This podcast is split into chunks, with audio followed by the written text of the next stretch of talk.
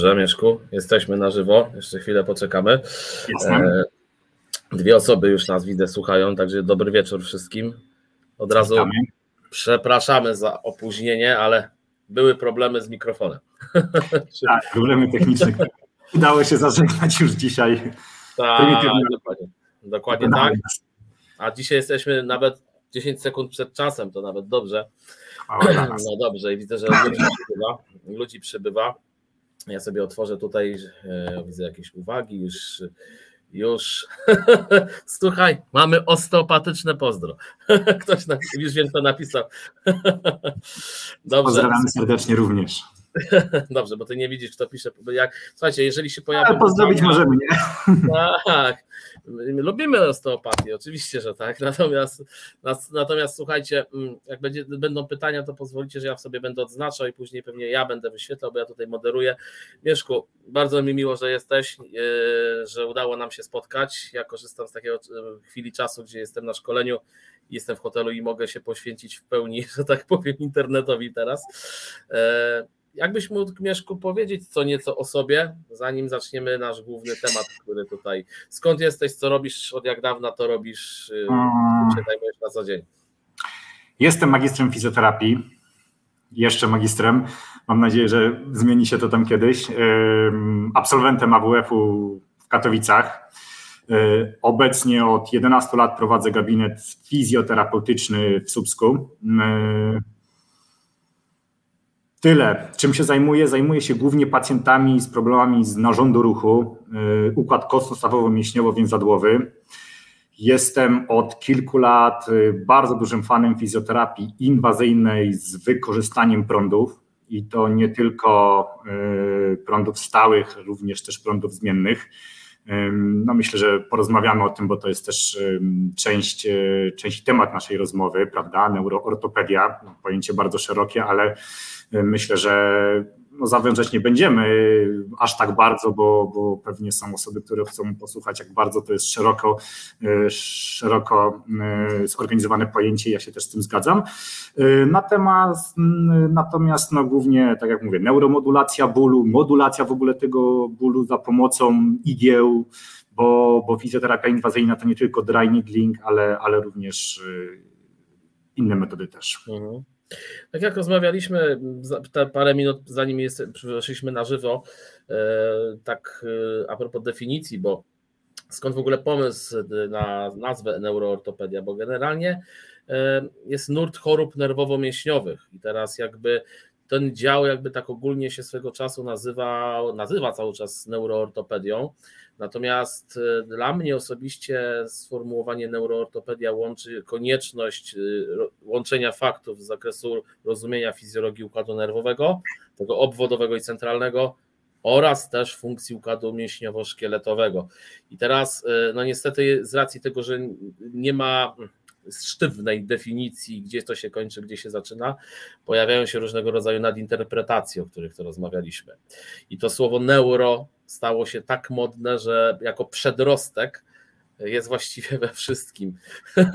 I teraz właśnie skąd pacjent, bo to jest właśnie chyba webinar też dla pacjentów, skąd pacjent ma wiedzieć, oczywiście jeżeli będzie sobie życzył podjęcia współpracy z człowiekiem zajmującym się medycyną, od tego trzeba zacząć, skąd ma wiedzieć, że poszedł na neuroterapię, która ma swoje odzwierciedlenie w wiedzy naukowej. Oczywiście nie przesadzajmy też, no bo to też nie chodzi o to, żeby robić tylko to, co nauka zbadała, bo są, jest dużo rzeczy, których nauka jeszcze nie zbadała i dobrze jest je robić i poddawać weryfikacji, ale właśnie, jak ty rozumiesz tą neuroortopedię, bo na pewno wiem, że nie rozumiesz, że to jest tylko wkuwanie igieł i puszczanie prądu.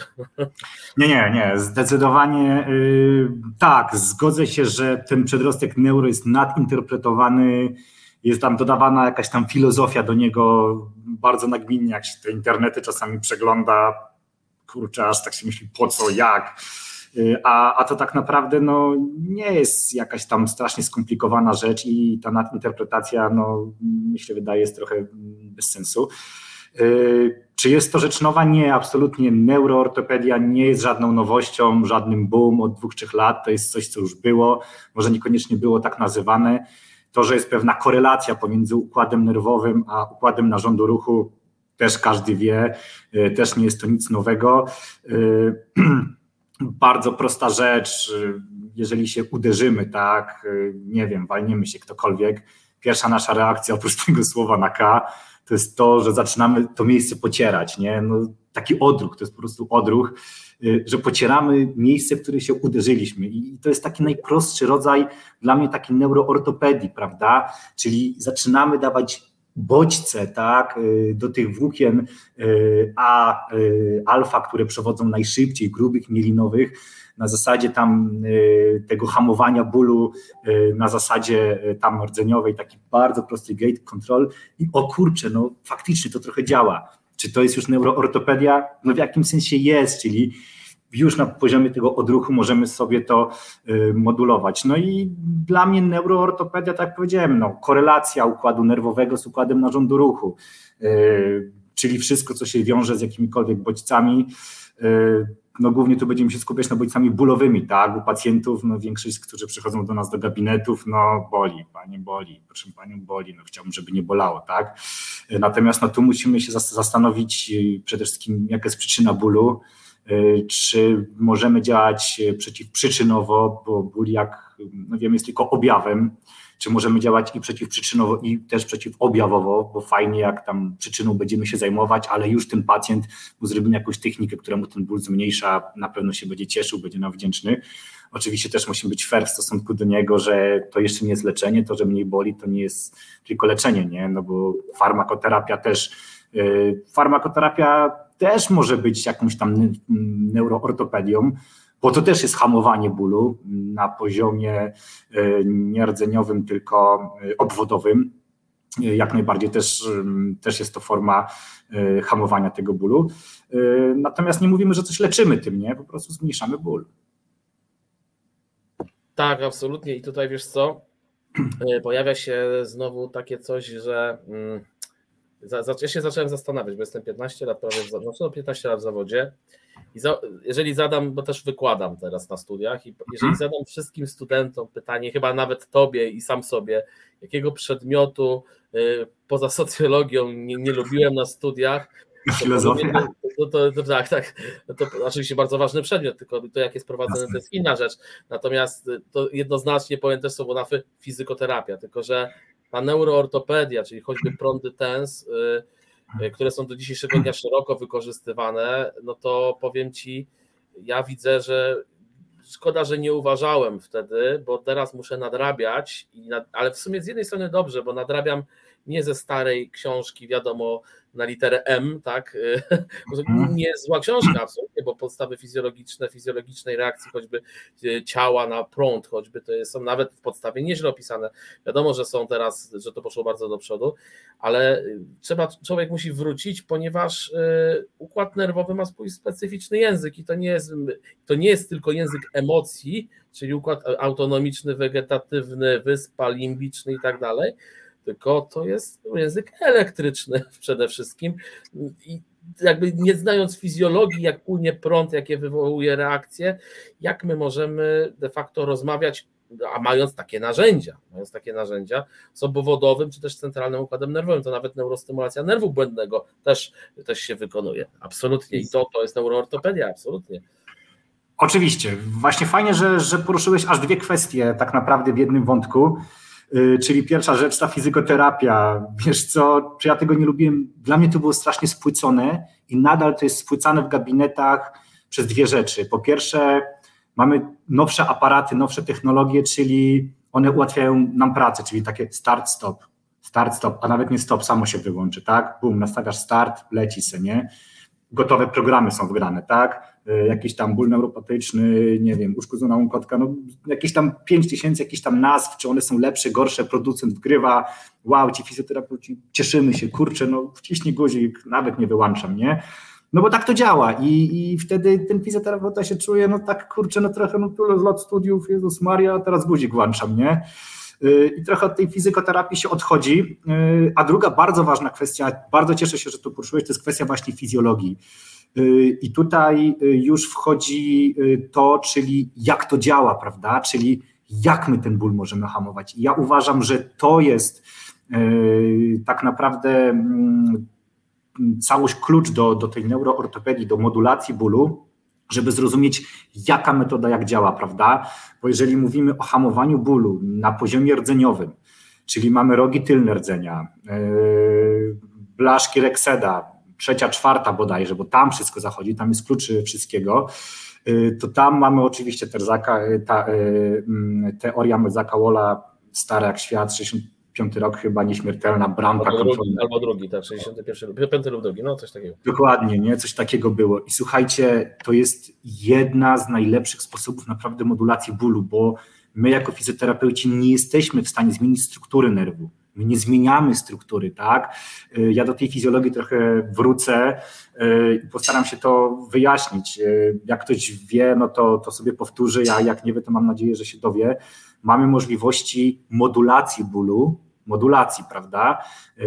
Na tak naprawdę trzech poziomach, czyli rdzeniowym, czyli obwodowym i ponadrdzeniowym.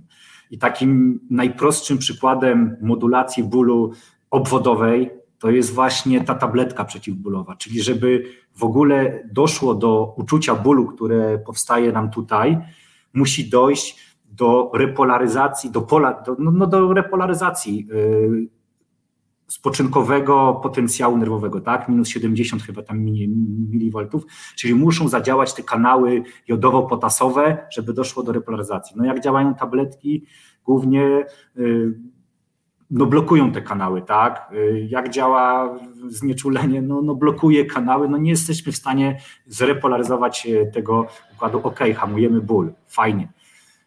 Gate control, rewelacja, prawda? Czyli mamy w tych rogach tylnych tą bramkę, która mm, decyduje o tym, jaki bodziec przepuścić. Nerw, y, nasz organizm jest na tyle uporządkowany i ma na tyle mało miejsca, że nie może sobie pozwolić na ileś tam tych autostrad, tych nerwów i wszystko pcha y, i nerwy czuciowe, bólowe, czucia temperatury, dotyków, wibracji w tych pęczkach. Y, no i faktycznie, jeżeli my staramy się ten bodziec zagłuszyć, czyli że ten gate control no nie przepuści, no to faktycznie możemy ten ból zmodulować. Okej, okay, genialna sprawa, uważam, że powinniśmy tego używać.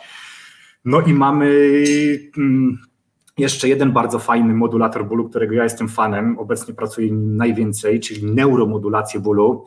NMP, e, gdzie możemy zazwyczaj, e, gdzie możemy zarówno e, podnosić,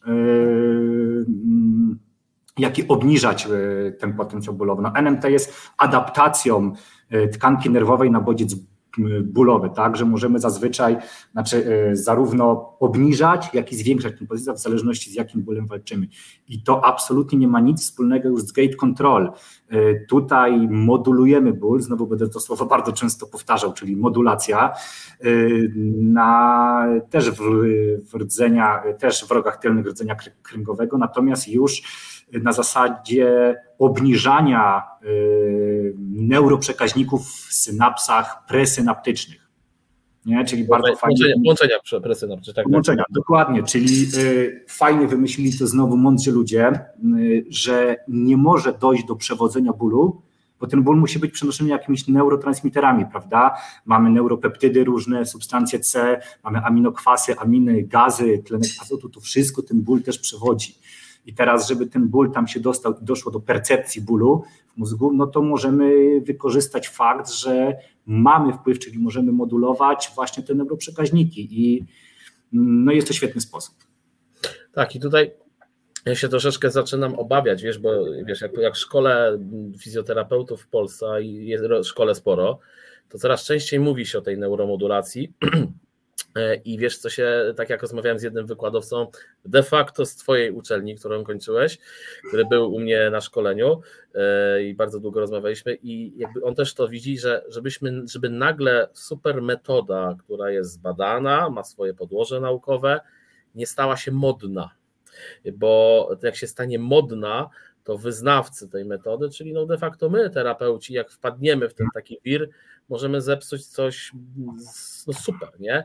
Nie wiem, czy ty też coś takiego widzisz, bo ja też się wielokrotnie, jak choćby, choćby słynna mm, elektroliza przeskórna, ja też y, pilnowałem się i pilnuję po dzień dzisiejszy, żeby u mnie przynajmniej, ale to jest moje, to, nie, to jest moja opinia teraz absolutnie, y, postawiłem sobie za cel, nie miałeś tego tyle lat, dawałeś sobie jakoś radę, to nie zmieniaj czegoś, że nagle od tego będziesz zaczynał. Y, ja, ale wiesz mi, czasem aż się korci, kurde, zacznę od tego, tak? Ale jakoś tak sobie postawiłem za cel, że najpierw spróbuję pacjentowi zrobić to, co było do tej pory, oczywiście rozszerzając swoją wiedzę, a niech to będzie taki trochę as w rękawie, taka powiedzmy nie to, że ostatnia deska ratunku. Ja się trochę boję, żeby właśnie e, nie trafiło to do ludzi, którzy będą widzieć w tym wszystko i nagle się okaże, że właśnie neuroortopedia to będzie tylko neuromodulacja. Nie, nie, nie, nie. Tutaj absolutnie y, nie możemy tak myśleć. Ja, ja traktuję neuromodulację PENS, te wszystkie metody trans, nie? czyli yy, znaczy, przepraszam, percutaneus, a nie transkutaneus, nie jako coś, co będzie tam wypierało te starsze metody, nie. To jest takie nasze dodatkowe narzędzie inne, czy lepsze, nie wiem. Nie wiem, dlatego że no researche cały czas nie są jakieś tam jednoznaczne. Dzisiaj nawet żeśmy chyba rozmawiali. Yy, że, że są researche, które no pokazują, że nie ma na to dowodów, że faktycznie y, metody y, neuromodulacji będą lepsze niż te metody mm, trans, cutaneus. Ja znalazłem, jest research, który no mówi, że tak. Ja traktuję to po prostu jako dodatkowe narzędzie fizjoterapii naukowe, EBM, którego też jestem fanem i uważam, że mm, jest bardzo dużo czynników tak naprawdę, które wpływają na to, jakich my użyjemy narzędzi, tak? I wracając na przykład, tak jak powiedziałeś, e, EPTE, nie? Pojawiło się EPTE, ok, też robię bardzo często, super. E, a przed EPTE, no leczyliśmy tendinopatię? Leczyliśmy, nie? I słuchajcie, dla mnie na przykład fala uderzeniowa też była ileś tam lat temu, chyba nawet już naście lat temu, takim wow, że weszło i, i nagle też się tym, tym bardzo dużo osób zachły, zachły, zachłysnęło, bardzo dużo osób zaczęło, nawet którzy nie byli fizjoterapeutami, ale prowadzili jakieś gabinety, gdzie zatrudniali fizjoterapeutów, y, kupowało tę falę i też była nadinterpretacja. Wszystko, trzepiemy falą, trzepiemy, takie, śmakie, trzepiemy falą. I w pewnym momencie przychodzili pacjenci i jak słyszeli fala uderzeniowa, to Jezus Maria, miałem, Jezu, boli, nie działa, nigdy więcej, narzędzie tortur. To też zostało trochę dla mnie, trochę to znadinterpretowane, trzepało się tą falą uderzeniową to, co nie trzeba yy, i miało takiej troszeczkę złej sławy. E, prawda? I teraz już no, jesteśmy trochę mądrzejsi. Faktycznie weszło tych researchy trochę więcej i wiemy, jakie tendinopatie należy falą uderzeniową leczyć, wspomagać tak naprawdę leczenie, a jakie tendinopatie wspomagamy leczeniem przez skórną elektrolizą. I to są dwa różne narzędzia. Nie możemy rozpatrywać, to jest dobre, to jest złe, albo to jest lepsze, to jest gorsze. To jest inne po prostu, nie? Mhm a nie odnosisz takiego wrażenia, że, że na, nawet tym, bo teraz a propos tego, co powiedziałeś, że jest percutaneus i transkutaneus, czyli dalej po polsku przez skórne oznacza de facto, nie ma tej różnicy, bo, dla, bo w angielskim się to rozróżnia, że trans, czyli przez, czyli przez skórę, nie, prze, nie wchodząc pod skórę. A no per, tak, tak przez przewodowo. Nie? Tak, tak, tak, dokładnie tak. A nie odnosisz takiego wrażenia, że wszystkie te metody ok, są super, ale jeżeli nie będzie wspólnego mianownika, czyli w postaci tego, że terapeuta nie będzie potrafił zaplanować ruchu, to to traci w ogóle sens? Nie odnosisz takiego wrażenia? Nie, no jasne, to, to jest, my mówimy o metodzie modulacji bólu cały czas, tak? Czyli my nie tak. mówimy o, że my coś leczymy, my modulujemy ból. Ból jest objawem, a nie jest y, diagnozą, tak? On nas może naprowadzić, tak? Bo pytamy się, czy to jest ból palący, czy to jest piekący, mało tego, jak boli, był uraz, nie było urazu. Okej, okay, to są wszystko rzeczy, ból jest tak obszernym tematem, yy, że no, no, nie starczyłoby nam na pewno tego webinaru dnia, tygodnia, miesiąca, żeby w ogóle o nim yy, porozmawiać. Yy, natomiast tutaj mówimy o o tym, że my chcemy ten ból modulować, tak? I teraz no bardzo fajna sprawa. Mieliśmy mówić o klinicznych przypadkach Słuchaj, masz na przykład pacjenta, który był po jakimś zabiegu ortopedycznym, tak?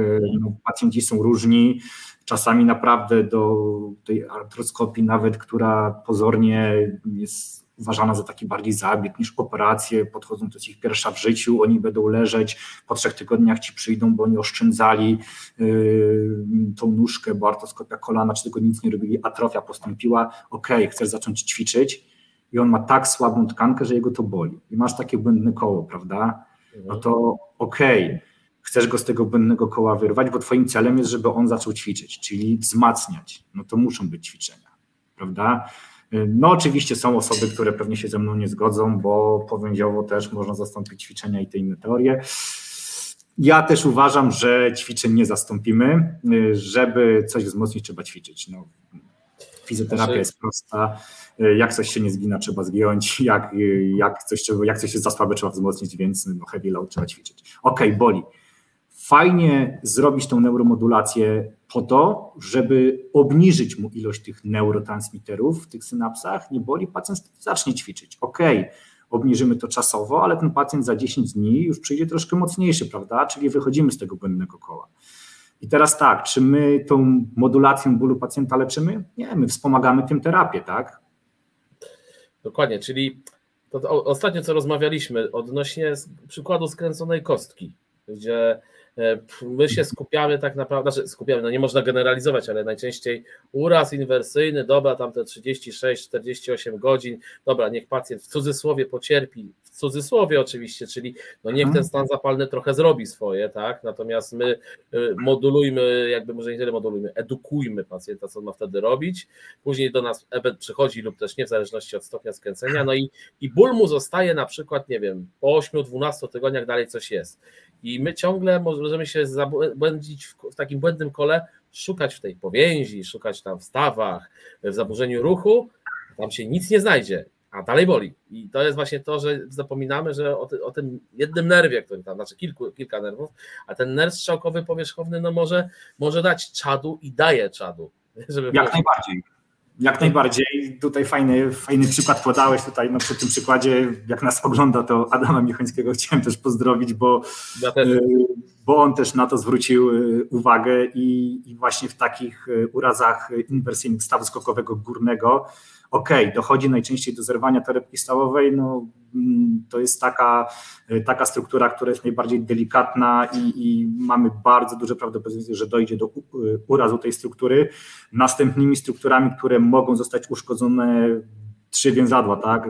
ATFL, PTFL, CTL, jak najbardziej, ok, ale nikt na przykład nie zwraca uwagi właśnie na bardzo duże napięcie nerwu strzałkowego powierzchniowego, który też, y, ok, nawet jak się strukturalnie nie uszkodzi, to on jak dostanie taki bardzo duży bodziec nagłego napięcia, y, no to może dawać czadu i to bardzo, bardzo długo Pamiętasz kiedyś na studiach się bawiliśmy w proste y, testy nerwowe, tak. nerwu środkowego, prawda? I tam się kumplowi trochę tam za mocno to zrobiło. Okay, chodził taki struty 2-3 dni, tak? My to robiliśmy y, powiedzmy tak na granicy, nie? A, a tutaj dochodzi do urazu, więc można sobie tylko wyobrazić, że, że ten nerw może boleć. Y, I fajnie, jakbyśmy na tym układzie nerwowym też pracowali. Uraz jest ortopedyczny, jasne, y, ale, ale co stoi na przeszkodzie, właśnie mm, zrobić taki zabieg y, LTD, long term depression, obniżyć potencjał tego nerwu w celu przeciwbólowym. Pacjent będzie miał większy komfort. Świetna sprawa. I to jest właśnie chyba clue tego, y, co mówisz, gdzie my tak naprawdę wykorzystujemy język układu nerwowego obwodowego, czyli no jednak ten kurczę prąd jednak jest ważny. No ja ci powiem szczerze, ja zbieram oczywiście pieniążki na zakup sprzętu, natomiast, bo niestety tani nie jest, ale E, patrząc też, wiesz co, na, te, na temat neuroortopedii, to co też rozmawialiśmy wcześniej odnośnie choćby mózgowego porażenia dziecięcego, tam przecież jest ogromny potencjał jakby, wyko, jakby wykorzystania, nie to, że prądu, ale to spojrzenie dalej neuroortopedyczne, bo z jednej strony masz dysfunkcję układu ruchu, masz e, adhezję, wzrosty, fibrozy tkankowe, etc., etc.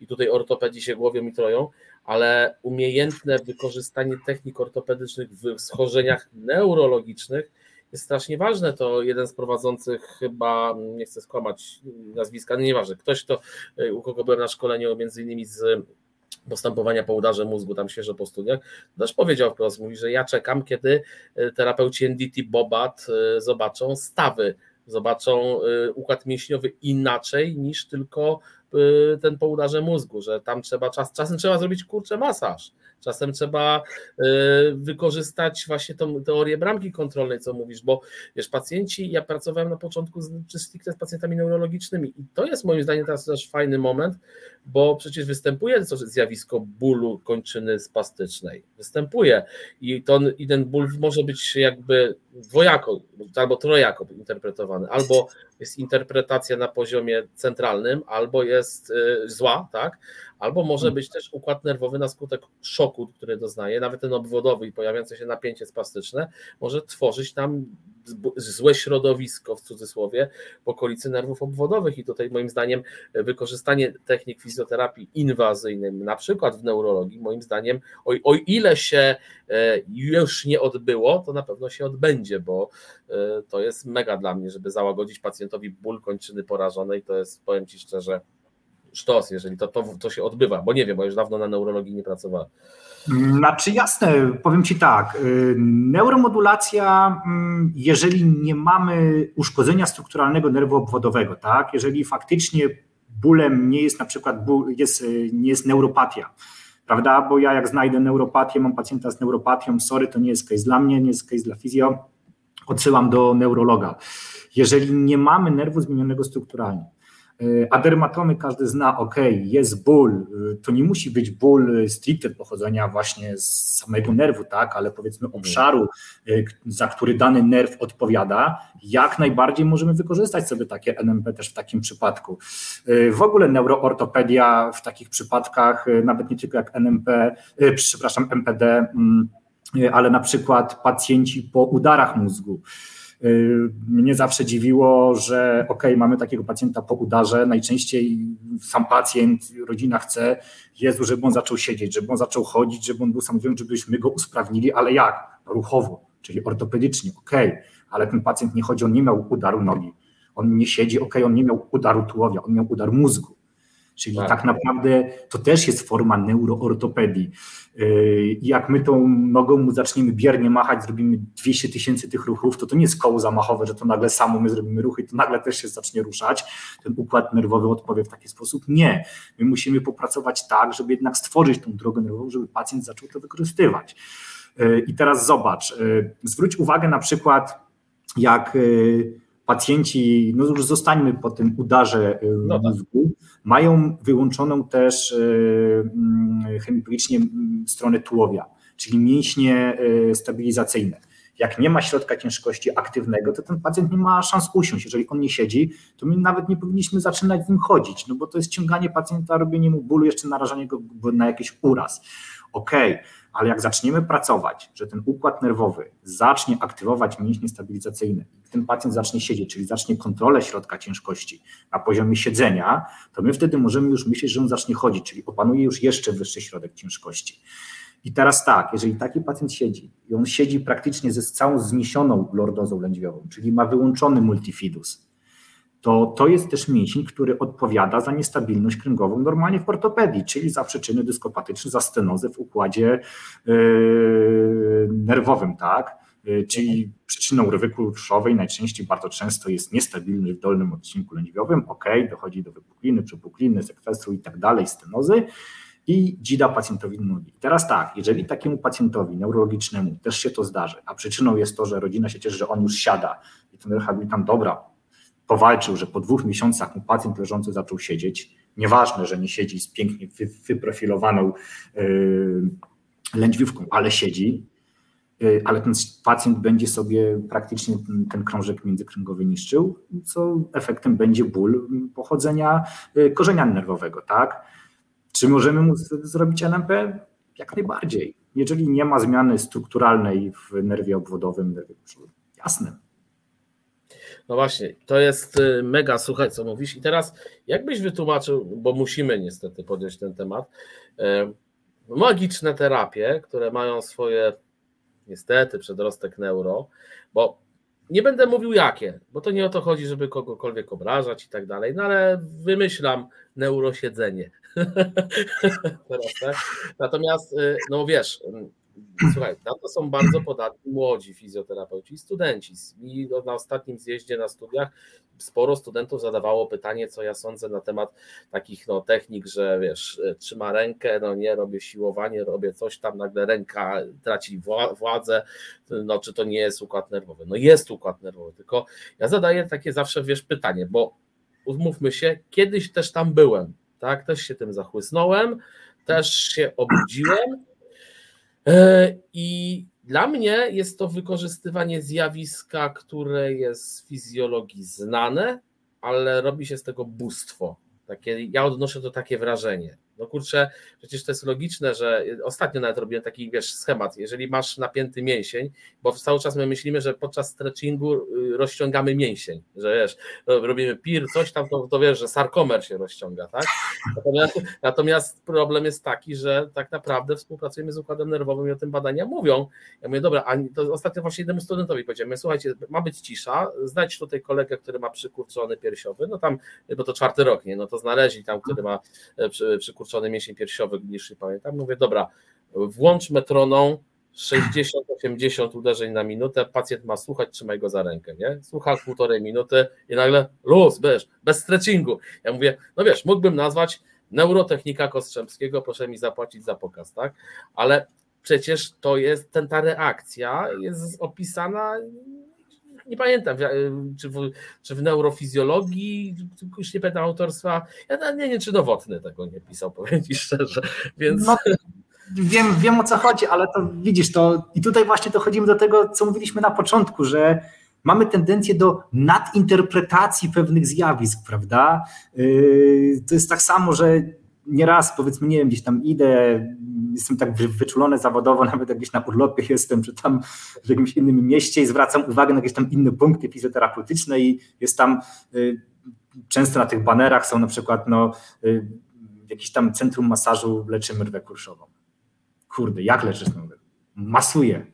Okej. Okay. No i, i, i, argument jest taki, no, no bo masuje, masuje i pacjent się czuje lepiej, mówi, mówi, że go mniej boli. No dobra, ale leczysz, czyli modulujesz ból. No, no, no tak. okej, okay, masaż jest formą modulacji bólu? Jasne, zgadzam się. Czy masaż leczy rwę kulszową? No to z tym bym już polemizował, tak? I to samo dotyczy, okej, okay, piny, katy, te takie rzeczy, no pewnie ktoś by mi więcej na ten temat powiedział. Jasne, dla mnie to są tanie, fajne metody, czy fajne, nie wiem, y, ale to są metody modulacji tego bólu, tak? Na jak długo to działa, na jakich pacjentów to działa. Y, pewnie jest taka grupa pacjentów, że na nich to fajnie podziała, czy to zadziała na godzinę, dwie, dzień, nie wiem tak naprawdę. Y, percepcja samego bólu, jakimi to jest związkami przenoszone, to bardzo wiele mówi, prawda? Yy, I tak naprawdę, jakbyśmy ten wywiad zrobili, jak tego pacjenta boli, jak długo go boli, yy, jaki to jest rodzaj bólu, gdzie go boli, czy tak naprawdę przyczyna bólu jest gdzie indziej, yy, czy objaw bólowy jest tam, gdzie jest przyczyna, to wszystko ma bardzo duże znaczenie i fajnie, że mamy w fizjoterapii tak dużo metod modulacji bólu, tak? Raz, że y, każdy w swoim gabinecie, w zależności od tam budżetu, może sobie pozwolić na różne te metody, żeby mieć od tam sprayu z zimnym, y, po jakieś tam ciepełko, lampkę, tam solux. Jasne, to też jest metoda modulacji bólu, ciepełko, tak? Y, dotyk jest modulacją bólu, to wszystko są metody modulacji bólu, natomiast nie nadinterpretujmy to, że na przykład taki pin czy kat będzie leczył uszkodzoną łąkotkę, która generuje niestabilność łąkotkową i to generuje ból, tak? No nie, nie, niestety nie leczy tej uszkodzonej łąkotki. Y, i nie możemy, czy, czy nie możemy, no powinniśmy pacjentowi powiedzieć, że jak ta łąkotka jest na tyle uszkodzona, że faktycznie dochodzi do ekstruzji w jamie stawowej tej łąkotki, no to i raczej musi iść na artoskopię, prawda, y, a nie wziąć u nas 48 wizyt z modulacji bólu i, i my leczymy łąkotkę. Nie, no to, że on się będzie czuł dwa, trzy dni lepiej, ok, fajnie, ktoś ma jakieś lepsze metody y, modulacji tego bólu, pacjent poczuje się lepiej na dłużej, ok, ale tu mu nie wyleczy istoty problemu, tak? Cały czas będę powtarzał, modulujemy ból, my nie zmieniamy struktury nerwu. Nie ma takich metod fizjoterapeutycznych, że my zmieniamy strukturę nerwu obwodowego, nie. Tak, i to kiedyś chyba też profesor Dziak nam, Dziak nam mówił, z którym miałem e, przyjemność mieć ortopedię na studiach, że nerw, który bywa długi czas irytowany, traumatyzowany, on sam w sobie może zmienić swoje spektrum i sam w sobie tworzyć jakby, mówiąc tak prostym językiem też, tworzyć ból, nie? czyli jakby Jasne. nerw potrafi wytwarzać takie, znaczy też środowisko wokół nerwu, jak które się tworzy na skutek urazu, pH i tak dalej, nerwy są na to oczywiście bardzo reaktywne e, i tutaj jakby no kluczem jest zrozumienie tego, co my robimy, bo to nie jest umniejszenie tym narzędziom, które wymieniłeś, to nie jest też umniejszenie terapii manualnej, tylko e, to jest, ma swoje miejsce w szeregu, swoje miejsce też w danym przypadku klinicznym, jeżeli przychodzi do nas pacjent, czasami czasami trzeba zrobić pięć terapii manualnych, czy nawet i dziesięć, tak, ale, ale no my no właśnie, no co, no co, wy, no dobra, błękotka się wysunęła, no dobra, potrafię ją w cudzysłowie wstawić manualnie, no i co dalej? No i co dalej? No już jej nie wysunie? No, no. Właśnie, prawda? Y, pytanie, czy jesteśmy w stanie łąkotkę manualnie sadzić, z, z tym też... Podałem przykład, taki wiesz, irracjonalny. Nie wiem, nie spotkałem się jeszcze. Y, Mi się nie udało no nie, no to jest taki no, stabilizator bierny w Koranie, który powinien sam siedzieć na swoim miejscu. Y, no to jest tak samo, wiesz, jak ja na przykład no, rozmawiałem nieraz z takimi ortopedami, którym mam przyjemność asystować nawet y, czasami przy, przy zabiegach operacyjnych y, i była kiedyś taka polemika, zerwane, przepraszam, naciągnięty ACL, ale mhm. ma zachowaną ciągłość. Mhm lekarz chce mi zrobić rekonstrukcję, ale on ma zachowaną ciągłość. Ok. Pytanie, jeżeli klinicznie ten ACL daje objawy, jeżeli on kompletnie nie, nie działa, nie zabezpiecza tego kolana stabilnie, czyli nie spełnia swojej roli, to po co, że tak powiem, mm, go rehabilitować? Jaki mamy na to wpływ? On będzie dawał objawy, prawda? Yy, I faktycznie, tak jak ortopedzi mówią, jeżeli ten acel nie trzyma, no to trzeba go zrekonstruować. Nie? No i tak samo jest z tą łąkotą. Yy, jak wiemy, no łąkota sama w sobie uszkodzona bólu nie da. Wziąłbym 50 pacjentów z ulicy, ludzi po prostu, nawet nie pacjentów, zrobiłbym 50 rezonansów czy tam USG. Na pewno ja, czy ty, czy każdy z nas by znalazł 20 uszkodzonych pękniętych łąkotek, z tego 15 osób popatrzy na nas jak na głupków chłopie, mnie nic nie boli, co ty chcesz, kurde, głupi jesteś. Mhm. Okej, okay. może być asymptomatyczna, może być. Natomiast jak ona już daje symptomy i daje tą niestabilność, nie wiem, jest taki gość, w social media go obserwuję, taki e, Chicago doktor, on, on taki piękny naprawdę kadawer taki e, wypuścił, gdzie porównał uszkodzoną łąkotkę, jak pracuje kolano z uszkodzoną łąkotką, bodajże chyba przyśrodkową. Ze zdrową stroną. To jest niesamowite, że taka ekstruzja takiej łąkotki powyżej chyba 2 mm już daje takie objawy, że to jest łąkotka mm, do artroskopii, do operacji, a, a nie do rehabilitacji, tak? No okej, okay, no tam możemy zacząć ćwiczyć temu pacjentowi ten czworogłowy, czy czworogłowy służy do stabilizacji łąkotki? To no jest kolana, nie? E, I, I tak naprawdę no, możemy jakoś odwlec pacjentowi tą artroskopię. Okej, okay, ja też nie chcę ujmować, że tak powiem, że rehabilitacja zachowawcza nie ma szans przy uszkodzeniu łąkotce. Ma jak najbardziej, tylko musimy być fair wobec pacjenta, że E, że jeżeli na przykład pacjent, nie wiem, ma jakiś e, taki cel, żeby odwlec tą operację o ileś, nie wiem, pół roku, rok, super. Natomiast no, musi się z tym liczyć, że e, przy tego typu urazach my możemy ból modulować, jeszcze raz to powtórzę, możemy poprawiać funkcję, utrzymywać funkcję, no ale nie zmienimy pewnych rzeczy. No, ale to jest właśnie to, co wiesz, jeżeli pacjent się godzi na to i ma swój jasny cel i ten cel jest zgodny z naszą mm, kompetencją, o tych kompetencjach to zaraz też, bo to też jest temat ciekawy. Ostatnio podjąłem też taką dosyć trudną rozmowę.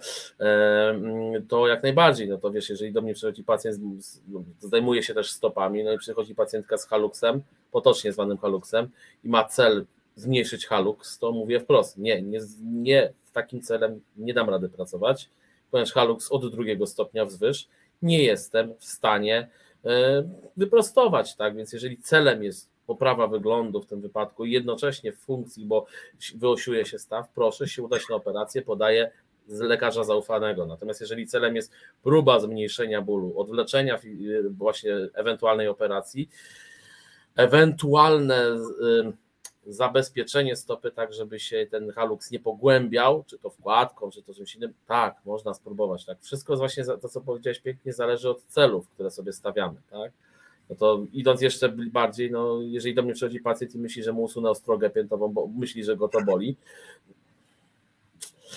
no i tutaj właśnie też chcę właśnie dojść do tego, że my fizjologicznie musimy wiedzieć tak naprawdę, y, co jest daną jednostką, jak to działa, y, żebyśmy no dalej przychodzą pacjenci właśnie kontynuując temat tej ostrogi, y, oni mówią, że to jest jakaś narość napięcie, bo na RTG to tak wyszło i on już wziął 45 ultradźwięków i ultradźwięk mu tego nie chciał rozbić.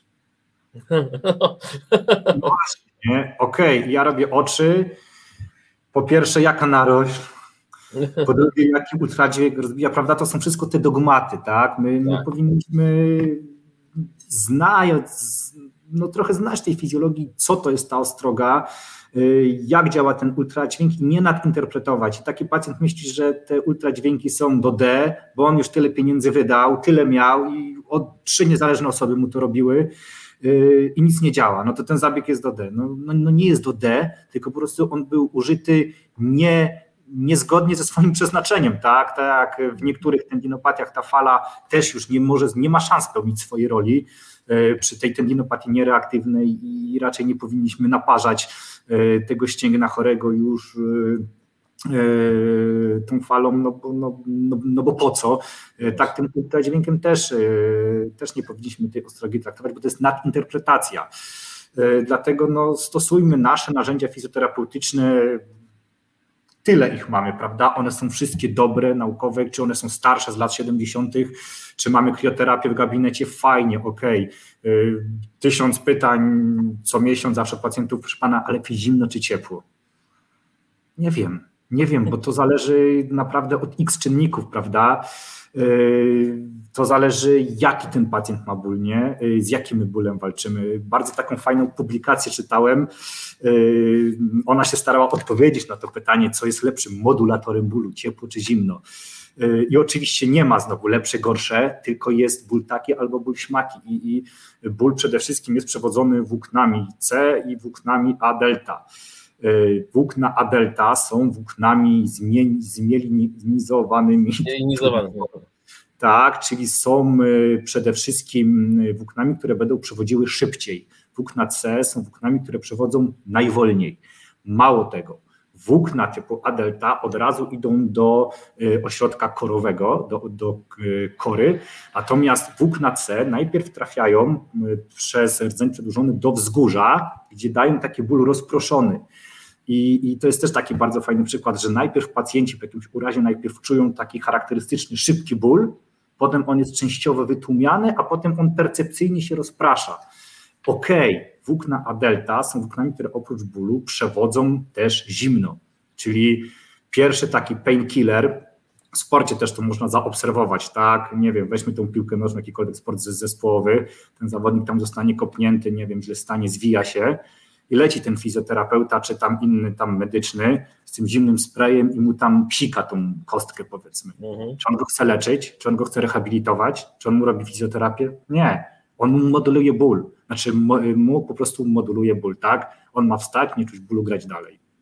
Dokładnie. Koniec, nie? Czyli znowu modulacja. Yy, fajnie, Naj, taki szybki środek właśnie przeciwbólowy, krioterapia. Jak ktoś ma krioterapię w gabinecie, jasne, niech wykorzystuje. Masz ciepełko, też wykorzystuj. Tekarek, Soluxi, jak najbardziej. Fajne modulatory bólu. Czy one są lepsze, gorsze? Nie wiem. Pacjentów spytajmy. No i tutaj właśnie e, jest teraz, wiesz, kiedyś obserwuję wojna między nami, fizjoterapeutami, a lekarzami. Teraz to się trochę uspokaja, tak jak widzę, przynajmniej ja mam bardzo dużo znajomych lekarzy, z którymi świetnie mi się rozmawia, e, a widzę, że tworzy się wojna między trenerami i fizjoterapeutami. I wszystko się chyba tyczy już kompetencji, ponieważ my, fizjoterapeuci, jeżeli nam się powinie noga, każdemu się może pominąć noga, no kurczę, jesteśmy ludźmi, tak? No my mamy mm, taką litanię naszych kompetencji, odpowiedzialności i tak dalej. Trenerzy jeszcze nie mają, więc y, Ja widzę, że ten spór kompetencyjny jest taki, bo ostatnio właśnie rozmawiałem z jednym bardzo dobrym trenerem. On mówi, a bo wy to tylko tak zachowawczo robicie, a do mnie przychodzi, ja zakładam sztangę i tak dalej. No, ale, ale ja zadałem pytanie, mówię, ale jeżeli ten sam pacjent u mnie w gabinecie jako tak założy sztangę i się złamie, to ja odpowiadam w pełni za to, bo ja mu tą sztangę kazałem założyć.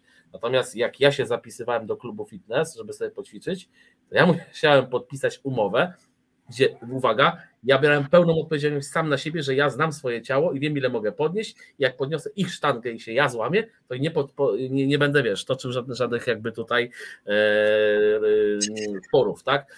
Więc jakby cały czas są te kompetencje. Ja lubię przekazać pacjenta do zaufanego trenera, ponieważ y, wiem, że tam jest, nie ma mnie przede wszystkim, czyli kogoś, kto się kojarzy z tą medyczną jakby działką, trochę z chorobą może, tak, może z dysfunkcją, tylko właśnie to jest kwestia umiejętności rozmowy, tak, i od nas fizjoterapeutów wymaga się coś, co oddaliśmy de facto trenerom, czyli umiejętność programowania ruchu. Zauważ, nie wiem, czy, tak, czy też w swojej okolicy tak masz, ale ilu fizjoterapeutów rozumie skalę Borga, rozumie czym jest y, time under tension, czym jest skala RPE, a przecież samo proste leczenie tendinopatii, takie ortopedyczne leczenie, to jest bazowanie na odpowiedniej skali zmęczenia i progresji obciążenia z neurą jednoczesną modulacją bólu, tak? Jasne, y, fajnie, y, tak, no jasne, temat trenerów, trenerów personalnych też bardzo modny ostatnimi czasy. Fajnie, któryś z nas słucha ich serdecznie też pozdrawiam. Ja również z takimi osobami współpracuję. Fajnie, że są. Y, nasze kompetencje się troszeczkę zazębiają, prawda, bo oni prowadzą jakiś tam trening, oni to nazywają, że prowadzą trening personalny klienta, my to nazywamy rehabilitacją pacjenta, y, progresywne wykorzystanie oporu w treningu, jasne, zwiększamy, adaptujemy y, tkankę mięśniową, śniegnistą do obciążenia ekstra. Mi się wydaje, że to jest tylko kwestia nomenklatury, nazewnictwa, może tak jak mówisz, kwestia prawna, że my bierzemy odpowiedzialność za pacjenta. Yy, nie wiem szczerze mówiąc, jak to jest wśród trenerów personalnych, czy on jest odpowiedzialny za swojego klienta. Nie wiem, może jest. Yy, natomiast yy, no tak jak mówisz, no ja też tak mam, jak mam na przykład pacjenta po na przykład ACL-u po rekonstrukcji, złote 9-12 miesięcy ten pacjent powinien być rehabilitowany, tak, tak mówią research, tak mówią nasze protokoły. Biologii nie oszukamy, z biologią nie możemy się kłócić. E, nie wiem, jak ktoś uważa, że on w trzy miesiące rehabilituje pacjenta po zerwanym celu po rekonstrukcji, on jedzie na narty i to jest super. Okej, okay. No dobra, że w trzy miesiące, cztery na przykład możemy takim pacjentowi zrobić pełny ROM? Możemy, tak? E, czy on może odzyskać powiedzmy pewność fizjologicznego chodzenia? Jasne. E, czy to jest w pełni wyrehabilitowany pacjent po celu? Nie. Okej, okay, on ma ćwiczyć. I sorry, jeżeli ja faktycznie takim pacjentowi mówię, że on ma trzy razy w tygodniu do mnie przyjść do gabinetu i sobie ćwiczyć, a on mówi, że no ma tam znajomego trenera personalnego, coś tam, czy może do treningu wracać, jasne, idź, do 9-12 miesięcy tam ćwicz, czy musisz ćwiczyć w gabinecie rehabilitacyjnym? Nie. Jeżeli taki pacjent wie, co to jest progresja, wie, jakie są zasady dobierania tego obciążenia, dobierania ćwiczeń, planowania odpoczynku, y, planowania y, odpowiednich interwałów, czyli ile dni treningu, ile dni przerwy, y, super. Ja uważam, że jak najbardziej może, może ćwiczyć z trenerem personalnym, tak? Przy leczeniu tendinopatii reaktywnych, niereaktywnych. Okej, okay. ja jak powiedzmy robię EPTE, robię to raz na tydzień, tak? Ja mówię tylko pacjentowi, ile ma ćwiczyć, w jakim interwale czasowym, jakim tygodniowym. Czy on będzie ćwiczył sam w domu, czy on z trenerem personalnym, czy, czy z YouTube'a, to jest jego sprawa, tak? On ma wiedzieć, jak się ma zachowywać jego ścięgno podczas ćwiczeń, tak? Czy ma boleć, czy na ile ma boleć, czy ma nie boleć, ile ma być serii, jaka ma być, jakie ma być obciążenie w danym tygodniu leczenia mnie tyle interesuje, a gdzie on to będzie robił? Sprawa Pojawia się teraz nowy trend, który coraz częściej widzisz i chyba wiesz, do czego będę teraz pił. E, czy trening może być neurologiczny? lub nie neurologiczny? Nie chcę mówić inaczej, więc pozwól, że tak zakończę. A na czym miałaby polegać y, neurologiczność tego treningu, nie? Bo, bo nie rozumiem. Albo Właśnie. nie neurologiczny, jaki jest. Może... Nie neurologiczny. Dla mnie trening, czy trening no, powoduje adaptację tkanki nerwowej? Myślę, że tak. W jakimś stopniu na pewno, no, fizjologicznie tak. Y, ale na przykład czy my możemy powiedzmy wyizolować sam ten cel, nie? czyli na przykład stricte, no, y, powiedzmy jak, jak trenujesz y, w jakimś celu, tak, mhm. bo na przykład dobra, weźmy tą tendinopatię, czy my możemy wytrenować ścięgno, czy możemy wzmocnić ścięgno, no, wytrenować tak, natomiast ja sobie kiedyś zadałem, zadałem takie pytanie na swoją logikę, czy ja wzmacniam ścięgno? Mhm. Mm, ścięgno jest elementem, który ma przenieść siłę wygenerowaną przez mięsień na element kostny, prawda? Ono tak. przenosi tą siłę. Yy, czy ja mogę je wzmocnić treningiem? Wzmocnić możemy mięsień chyba, natomiast my adoptujemy to ścięgno, żeby siłę coraz większą, generowaną przez mięsień, mogło przenieść na ten element kostny, tak? I to podlega treningowi. Natomiast tam, okej, okay, treningowi podlegają tam te nocyty, te włókna kolagenowe, sprężyste, pierwszego, drugiego, odpowiednie proporcje. Natomiast czy neurotrening, nie wiem, nie wiem, nie wiem. No, dla mnie neurotrening to jest na przykład, znowu wrócę do, y, do tej terapii NDD Bobat jest dla mnie, PNF jest y, adaptacją układu nerwowego, świetnie odpowiedzią na wzorzec treningowy. To też nie jest nic nowego, nie? To jest dla mnie neurotrening. Nie? Znaczy, to ktoś z, z, tak zwanych naszych na Instagramie chyba napisał, że jeżeli myślisz, że jak, jak wyciskasz sztangę i patrzysz się w lewo, myśląc o tym, że patrzysz się w prawo, jest ne, neurologicznym aspektem treningu, to nie, to, to nie oznacza tego. No właśnie, więc tak jak mówię, nie, nie powinniśmy nadinterpretować yy, pewnych rzeczy, dodawać tam dodatkowej filozofii yy, do pewnych rzeczy, których my, my robimy jako, jako fizjoterapeuci. Tak? Tak? Mamy, tak jak mówię, bardzo dużo metod coraz nowszych. Wiesz co, jest taka bardzo fajna metoda, o której też chciałem wspomnieć, e, a propos neuroortopedii, e, TDCS, e, na pewno większość osób słyszało, to już jest modulacja i to już nie tylko bólu naszego układu nerwowego na zasadzie już ponadrdzeniowej, korowej, tak, transkranial, świetna sprawa i też y, możemy wpływać na nasz układ nerwowy, ale na zasadzie odpowiednich y, pól w korze nerwowej, które na przykład są odpowiedzialne za pewne funkcje, tak? Czyli też mówię, ona nie działa jakby sama w sobie, ale na przykład możemy wspomagać leczenie na przykład mm, poprawy braku skupienia, Y, na zasadzie plastyczności, prawda? Bo jeszcze nic nie powiedzieliśmy o plastyczności układu nerwowego. No to jest dopiero bardzo fajna sprawa.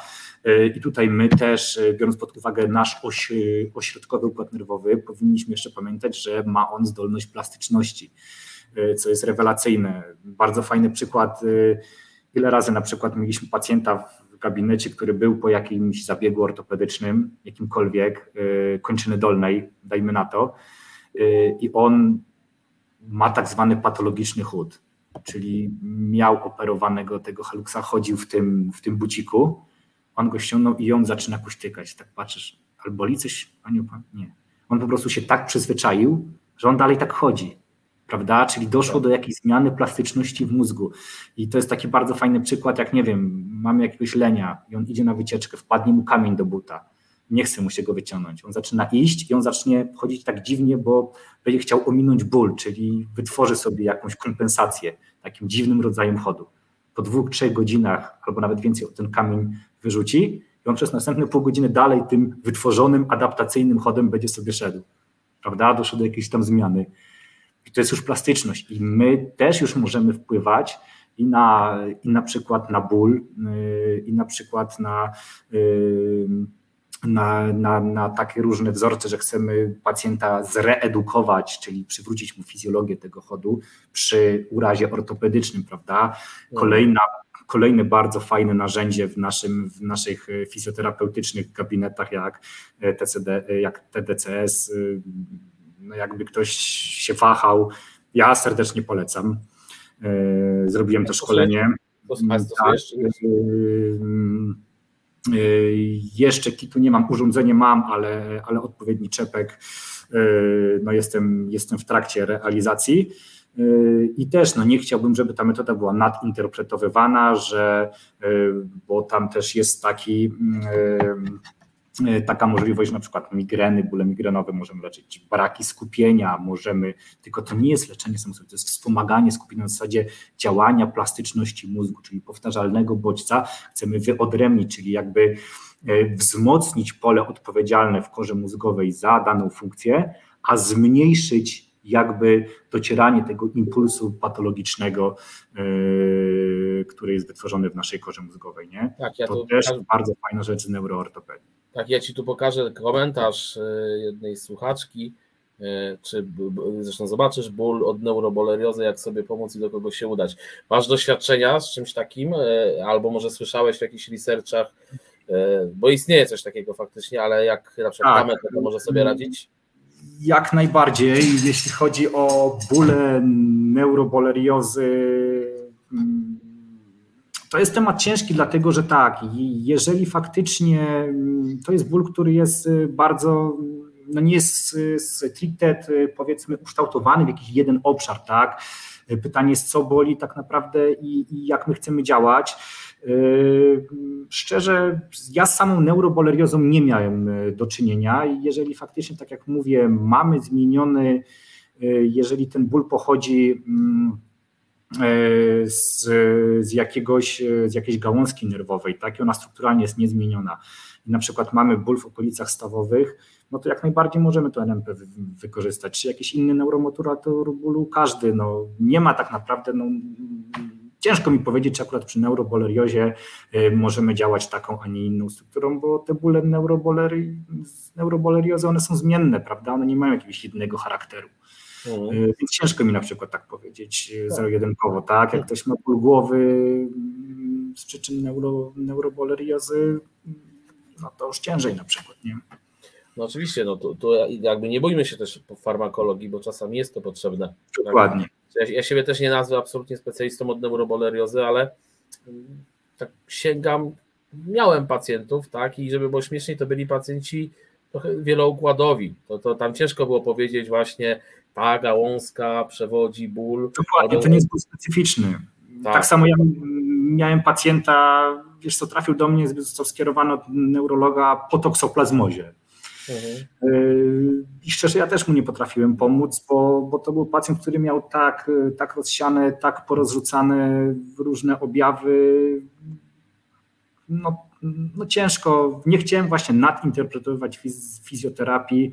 Yy, pamiętasz kiedyś było tak, że na, na, na spastyczność próbowano robić yy, taki specyficzny rodzaj prądu, yy, który się dało elektrody na część, tą, którą chcieliśmy pobudzić i tą, gdzie zmniejszyć to napięcie mięśniowe. Na końcu języka mam. Hmm. No, ja też mam na końcu. No, wiem, wiesz, o, wiesz o co chodzi, prawda? Ja pamiętam jako świeży tam chłopak po studiach, czy nawet jeszcze na studiach, jak tam jakieś tam e, w jakichś tam ośrodkach fajniejszych rehabilitacji się próbowałem tam załapać, jako tam mm, student, który tam już chce coś się uczyć, podpatrywać. E, próbowałem to robić. Słuchajcie, kurczę, no mi to nie działało, prawda? Czyli jak coś nie działa i albo ma takie działanie no słabe, albo nawet jak ktoś tam research czyta, też jest bardzo ważne, jak research czytamy, jak są interpretowane y, wnioski, nie? Czy to jest w ogóle klinicznie istotne, czy klinicznie nieistotne. ta, ta statystyka wychodzi, bo, bo jeżeli mhm. ktoś tam, tam przebadał, nie wiem, tysiąc przypadków, strzelam, jest 3% poprawy, no, no to sorry, no to nie możemy zakwalifikować, czy to będzie działało, bo na tysiąc osób 30 coś tam powiedziało, że czuje lepiej, nie? Hmm. Natomiast y, dla mnie, wiesz co, to jest w ogóle temat, te, temat też rzeka, że komuś coś wyszło, y, tworzy się z tego religię. Najśmieszniejsze jest to, no że właśnie. religia się stworzyła, pamiętasz, takie badania były, że ja na studiach byłem uczony, że jak facet waży 75 kg, siedzi, to na jego dysk L5S1 jest statyczne widać kilo, tam 250 kg chyba obciążenia statycznego. Tylko, że ta grupa chyba miała 13 albo 14 osób. No właśnie. Tak. No. Poza tym, no pamiętajmy też, że my strukturalnie jesteśmy różni, nie? Masz kogoś, kto ma tam 2 metry 7 no to strukturalnie ten kręgosłup y, aż się prosi, że tak powiem, żeby te przeciążenia łapał, łapał inaczej, tak? Ktoś ma tą lordozę inaczej wykształconą, płytszą, głębszą, y, jakaś tam skoliotyczne wygięcie mniejsze, większe, prawda, no to tak. nasze powiedzenie, nie ma ludzi z książkowo prostym kręgosłupem, jasne, okej, okay, że tam te skoliozy jakoś tam dobieramy sobie, że tam są klinicznie istotne, nieistotne, to wszystko ma wpływ na te przeciążenia, te, te, my strukturalnie jesteśmy różni, nie jesteśmy tacy sami. A na przykład jak widzisz e, wykorzystanie ultrasonografii w fizjoterapii teraz, orto, no, no, w sumie neuroortopedycznej, no bo jeżeli dotykasz już struktur nerwowych i e, oceniasz też grubość, e, wiadomo, znaczy, no my fizjoterapeuci możemy sobie podać to o, o swojej własnej opinii, tak? Natomiast e, to jest dla nas, dla mnie to jest trzecie oko, które potrafi mi powiedzieć już natychmiast, nie, to nie jest pacjent dla ciebie, musisz odesłać pacjenta do, do lekarza, tak? Ty widzisz e, taki trend, że to niedługo to po prostu będzie, nie wiem, każdy fizjoterapeuta na studiach będzie tego uczony, żeby przynajmniej móc rozumieć, co, co, co czyta, czy jak, jaki widzisz? Wiesz co, bardzo bym chciał. Ja, ja szczerze mówiąc nie wyobrażam sobie już e, pracy w gabinecie bez ultrasonografii, bez podglądania tkanek. Oczywiście to nie jest tak, że pacjent mi wchodzi, a w drzwiach ja już mu z głowicą lecę i przystawiam. Y, to jest y, jedna z części takiej y, układanki, którą my nazywamy diagnozą, nie? No bo mm, prawda, że najpierw wykorzystujemy, pomagamy sobie ultrasonografią w postawieniu diagnozy, czy to jest w ogóle case dla nas, czy, czy, czy mamy wątpliwości, czy tego pacjenta gdzieś dalej nie, nie, nie odesłać. Fajnie, że już z wywiadu, już, już z badań klinicznych, tak, których też mamy wow, taką dużą gamę, możemy sobie gdzieś tam tą diagnozę już tam ustawić. To, co też mówiliśmy na początku tego webinaru, kiedyś fizjoterapeuta nawet nie pomyślał, żeby mieć ultrasonograf w gabinecie, nie? Kończyliśmy studia i co, będziesz miał jakieś, po co, nie? Była fizjoterapia, była, stawiałeś diagnozy, stawiałeś, nie? Tak. Nie ileś tam osób tutaj nas słucha, nie mają tego ultrasonografu, stawiają diagnozy, fajnie, okej, okay. uważam, że, że jak ktoś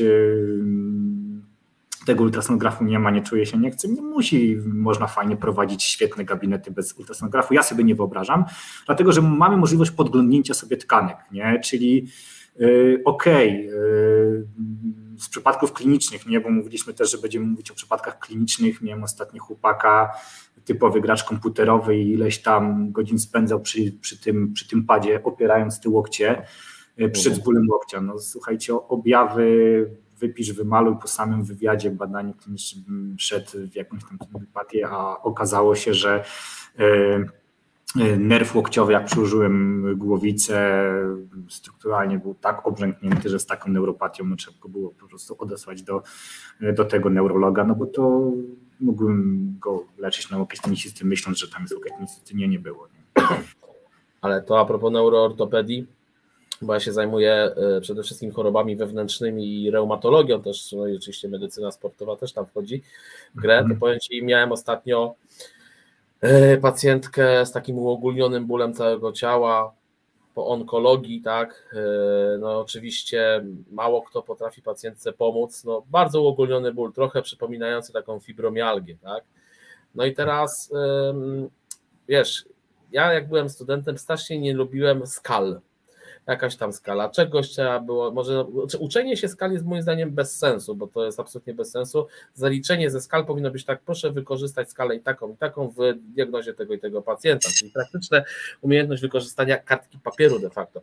Natomiast do czego zmierzam, e, z wywiadu zaczęło mi to troszeczkę wyglądać jak e, sensytyzacja centralna bólu. Czyli mówiąc prost, centralny układ nerwowy jest już tak przebodźcowany, że ciało wszędzie boli. Słuchaj, e, na 100 punktów bodajże pacjentka miała 68 albo 70, tak? E, I wiesz co, dało mi to do zrozumienia, że e, jak my bardzo w tej neuroortopedii powinniśmy skupiać się na tym, co świat bardzo mądrych ludzi zbadał, bo ten pacjent, czy on jest dla mnie? No oczywiście, że jest, tylko moja rola jest tutaj inna czy ten pacjent jest dla lekarza? Absolutnie, tylko mając tą skalę, która jest międzynarodowo przyjęta, nie nie czy walidacja polska była, czy, czy nie, nieważne, I teraz wiesz, ja oczywiście już rozmawiałem z naszym wspólnym znajomym Karolem, żeby go chciałem, chcę przekazać akurat pacjentkę do, do niego, ponieważ ona jest z Mazowsza. E, I wiesz, wiesz mniej więcej, gdzie się poruszasz. Może to jest pacjentka na tą formę terapii, co ty mówisz, tak? Założyć czepek, może tak, może tak, a może nie, nie wiem, tak? Ja akurat jeszcze tego nie robię, ale ta neuroortopedia w tym wszystkim to są pewne fakty, które trzeba najpierw wykorzystać, żeby później wydawać opinię, a nie odwrotnie, że najpierw wydamy sobie opinię, spróbujemy, bo będziemy się poruszać po nieznanym, po, po nieznanym to moi pacjenci już dawno chodzą. Wiesz, ja z jednej strony na pierwszej wizycie ja nigdy, nie, właściwie nigdy nie poddaję pacjenta terapii. No, wiesz, inna sprawa, jak przychodzi pacjent, który mówi, trzy dni temu się schyliłem i tak zostałem. No to, to trochę zmienia postać rzeczy, ale jeżeli do mnie, do mnie przychodzi pacjent, który nie wiem, jedzie 300-400 kilometrów, a takich mam bardzo dużo, no to ja przez półtorej godziny to ja potrafię 50 minut rozmawiać, tak, e, testować, analizować e, skład leków, które, które biorą, analizować badania, wyniki badań i często się okazuje, że jest to pacjent dla mnie, ale na przykład na inną formę terapii, zupełnie na inną formę terapii, aniżeli na masowanie, ugniatanie, terapię PIR, rozciąganie, tylko nagle się okazuje, że może właśnie modulacja bólu, ale ruchem, a tego ruchu nikt nie zalecił do tej pory na przykład. Yy, jasne, tutaj oczywiście mm, aż się prosi cytaty Cyriaksa, czyli yy, lecz to, co rozumiesz, czego nie rozumiesz, zostaw, tak? Czyli jeżeli też przychodzi mi pacjent i on już z wywiadu mi, mi coś tam brzydko pachnie, że, że te objawy są takie, które mi nie pasują kompletnie do niczego, i, i robię sobie testy kliniczne, prowokacyjne, odbarczające i też mi się nic nie zgadza i zaczynam podejrzewać, że mi tam śmierdzi jakimś tam guzem albo jakieś tam bóle lędźwiowe mogą od nery wyjść, no to sorry, no jest internista, e, jest nefrolog i, e, i są inni specjaliści, którzy takiemu pacjentowi, nie wiem, może go lepiej zdiagnozują przede wszystkim, albo przynajmniej mi dadzą zielone światło, że słuchaj, no nie jest to od tego, od tego i tamtego e, i dalej szukamy tej, tej diagnozy. Mm, bo tak jak mówiliśmy, żeby zrobić jakąś modulację tego bólu, e, no to my musimy coś już mieć z założenia, czyli musimy wiedzieć, co robimy. Tak, natomiast no, jeżeli faktycznie, no, no ja już w tym roku miałem przynajmniej trzech pacjentów, e, którzy no, okazały się, no, na szczęście ani razu w żadnym przypadku terapii się nie podjąłem, odesłałem na dalszą diagnostykę, no wyszedł nowotwór, tak, e, trzy razy. Ja miałem czyste ręce, ja, ja nie zrobiłem głupoty, to jest e, pacjent, którym powinien się zająć inny specjalista, tak. Pamiętajmy, że my jesteśmy fizjo i, i my powinniśmy robić to, co fizjo powinni robić, a jeżeli nie jesteśmy w stanie pacjenta zdiagnozować, yy, albo nie jesteśmy tej diagnozy pewni, yy, albo no to nie róbmy tej fizjoterapii na zasadzie, a, a muszę zrobić, bo przyszedł, yy, tylko odeślijmy go gdzieś dalej. Tu jest jakby taki, mm, jakby powolutku też zbliżając się do klu, taki problem mm, a propos tego przewlekłego bólu krzyża, Oczywiście to, że ok, jest niespecyficzny e, najczęściej, to ja też odbieram trochę jako interpretację, bo naukowcom najłatwiej jest, uwaga, zapisać kogoś, kto jest niespecyficzny, który nie, nie wpisuje się w żadne skale. Ja to wiem od naukowców też, że e, ta, ta liczba 95% niespecyficznych bólu, bólów na pewno jest dużo wyższa niż tych specyficznych, ale być może nie jest to 95, może być to 85 na przykład, tak? Natomiast do czego zmierzam?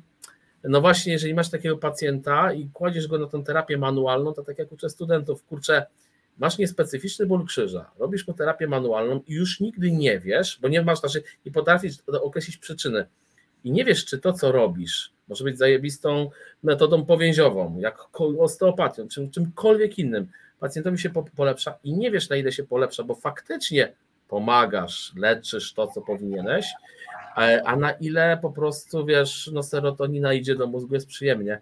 No i, i jest przyjemnie, mniej boli, ktoś mnie dotyka, tak? No i, i właśnie działasz niespecyficznym bodźcem na niespecyficzną jednostkę tak, tylko znowu wracamy do, do początku naszej rozmowy, tak? Czyli okej, okay, fajnie tego pacjenta dotkniesz, y, coś mu tam zrobisz, on się na chwilę poczuje lepiej. Czy ty go leczysz, czy mu zmodulujesz ból? Prawda? Czyli znowu wracamy, ok, przyjdzie ten pacjent, jego boli, zmodulujemy mu ten ból na chwilę, a jak on ci za dwie godziny zadzwoni, Jezu, pani wszystko wróciło jeszcze dwa razy mocniej i tak prowadzisz pacjenta przez dwa miesiące, no sorry, no nie, to, no to, to jest już słabe, nie? Czyli tak jak mówiliśmy, no ja najpierw staram się jednak znaleźć przyczynę, znaleźć diagnozę, metody modulacji bólu, ok, znowu powtórzę to, jakiekolwiek, tak, piny, katy, krio, ciepło, zimno, tekar, masaż, dotyk, powięzie, nie powięzie, NMP, mamy ich X, traktuję jako część terapii, tak, to jest część mhm. terapii, którą wykorzystuję w, w rozwiązywaniu danej dolegliwości pacjenta, tak? I teraz znowu, no mamy pacjenta z, z tendinopatią, kurde, no nie, no nie róbmy mu terapii manualnej, nie? No właśnie. Tym, tym słowem powiedzieć, że terapia manualna jest, nie jest świetna. Jestem fanem, sam bardzo często używam. Yy, ok, jest świetna, tak, czy to jest Maitland, czy Kaltenborn, czy jeszcze tam trochę innych, kto jaki kończył, yy, lepsze, gorsze, nie wiem, nie mnie oceniać, jakie są lepsze, gorsze, bo nie jestem od oceny terapii manualnej. E, pewnie są pacjenci, którzy reagują lepiej na taką, inni na taką, fajnie. E, I fajnie, jak mamy też jak najszerszy wachlarz tej terapii manualnej, e, ale nie nadinterpretowujmy jej. Nie? Tak samo jak też te techniki modulacji bólu, one też nie powinny być nadinterpretowywane, tak? Dokładnie. Tutaj Paweł napisał, tylko że ja pierwszego mm, komentarza nie wpiszę, bo jest zbyt długi, ale klucz drugiego jest takie, że zgadza się, że rozbijanie członu neuro jest kuriozalne, ale mówimy przecież też o treningu cardio, który jakby Yy, znaczy właśnie cardio. No cardio to też nie da się poprowadzić treningu. Ale to jest kolejny układ, przepraszam, że ci przerwę, który no. jest związany z naszym całym organizmem, tak? Układ tak. Y, cardio, układ y, mm, sercowo-naczyniowy, bo, bo tak go nazwijmy, nie? No bo, tak. bo to się łączy. Y, też jest układem, który jakby ingeruje w układ mięśniowy, prawda, jak najbardziej w jego pracę. Więc jasne, no, ciężko jest jakby rozczłonkować poszczególny cały nasz organizm, jakby wyizolować ten mięsień od innych tam układów, prawda, od nerwowego, e, krwionośnego. To ja tak powiem Ci, kończąc też powolutku, e, oczywiście mm -hmm. chyba, że jeszcze masz tam parę fajnych, ciekawych przypadków, to z chęcią też ja posłucham. Natomiast już co, rozmawiałem wczoraj dosyć długo mm, e, z jednym, z jednym bardzo inteligentnym i mądrym studentem fizjoterapii, a propos tego, że no wiesz, no ty coś czasem opublikujesz na Instagramie w jakiejś rolce, ja też coś tam, z racji tego, że jestem wykładowcą, no to tak zobowiązałem się, że też dobrze by było, żebym ja publikował jakby edukacyjne treści, tak? Ale ja mu powiedziałem wprost, specjalnie zmieniam imię, teraz powiedziałem Wojtuś, prawdziwej fizjoterapii, która odbywa się w naszych gabinetach, nie da się pokazać na Instagramie, yy, ponieważ jest nudna nie, Znaczy wiesz co, znaczy, fizjoterapia, znaczy, dla Instagramu.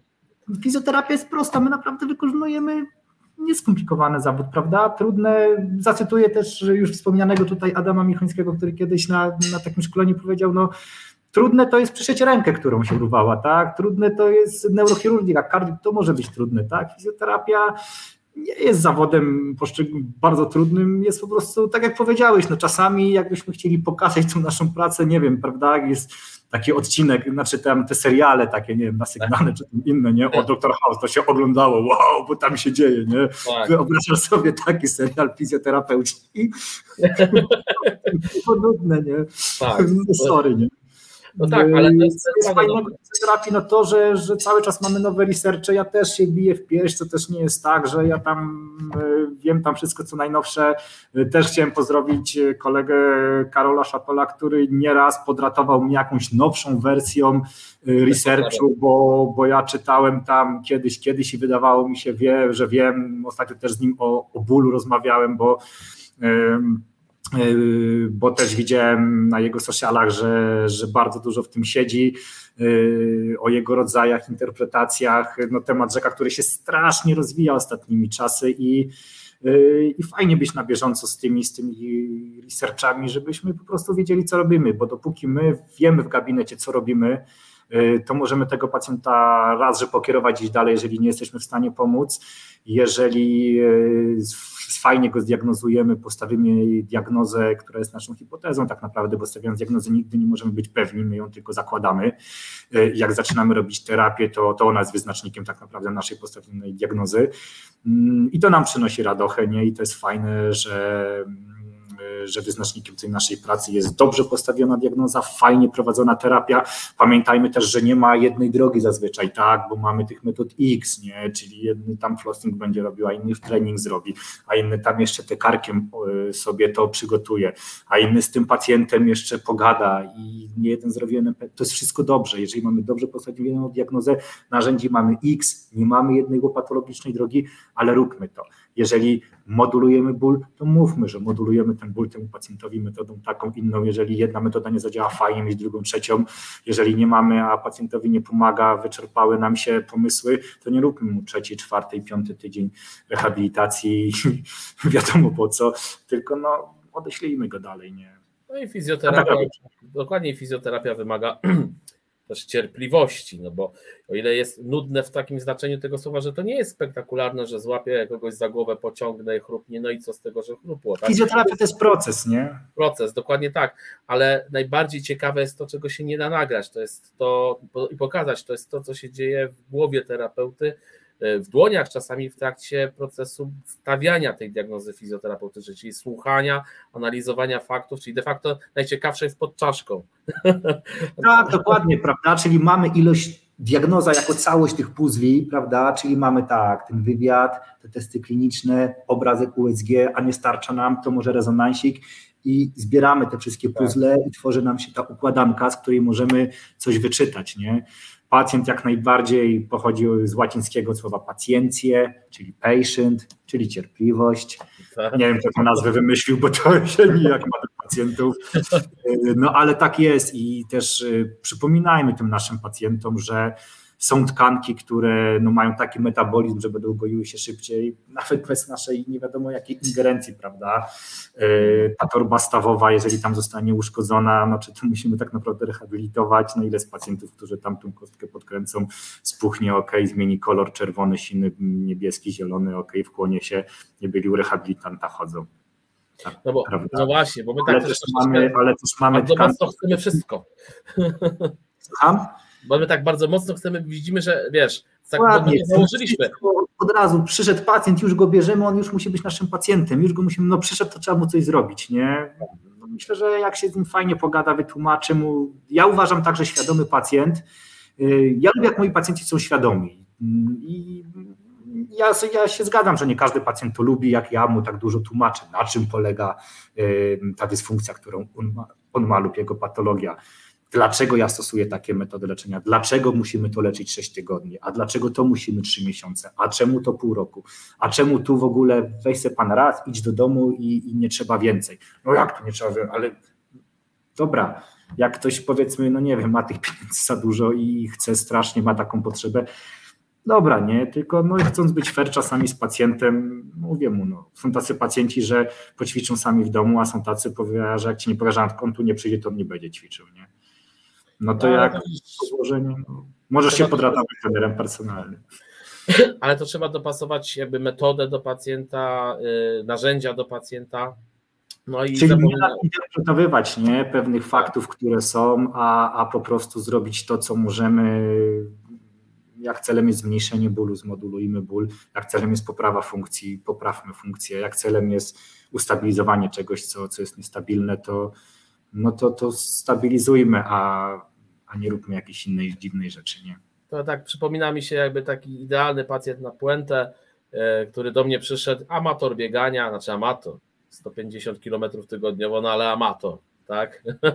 amator, e, bolała go, tak, bolała kostka, mięśnie, biodro, no przeciążał oczywiście, przeciążał i słuchaj, był u naprawdę wielu różnych terapeutów, na wielu e, troszeczkę też nazwać, to tak e, należy tak nazwać u tych magicznych metod, tak?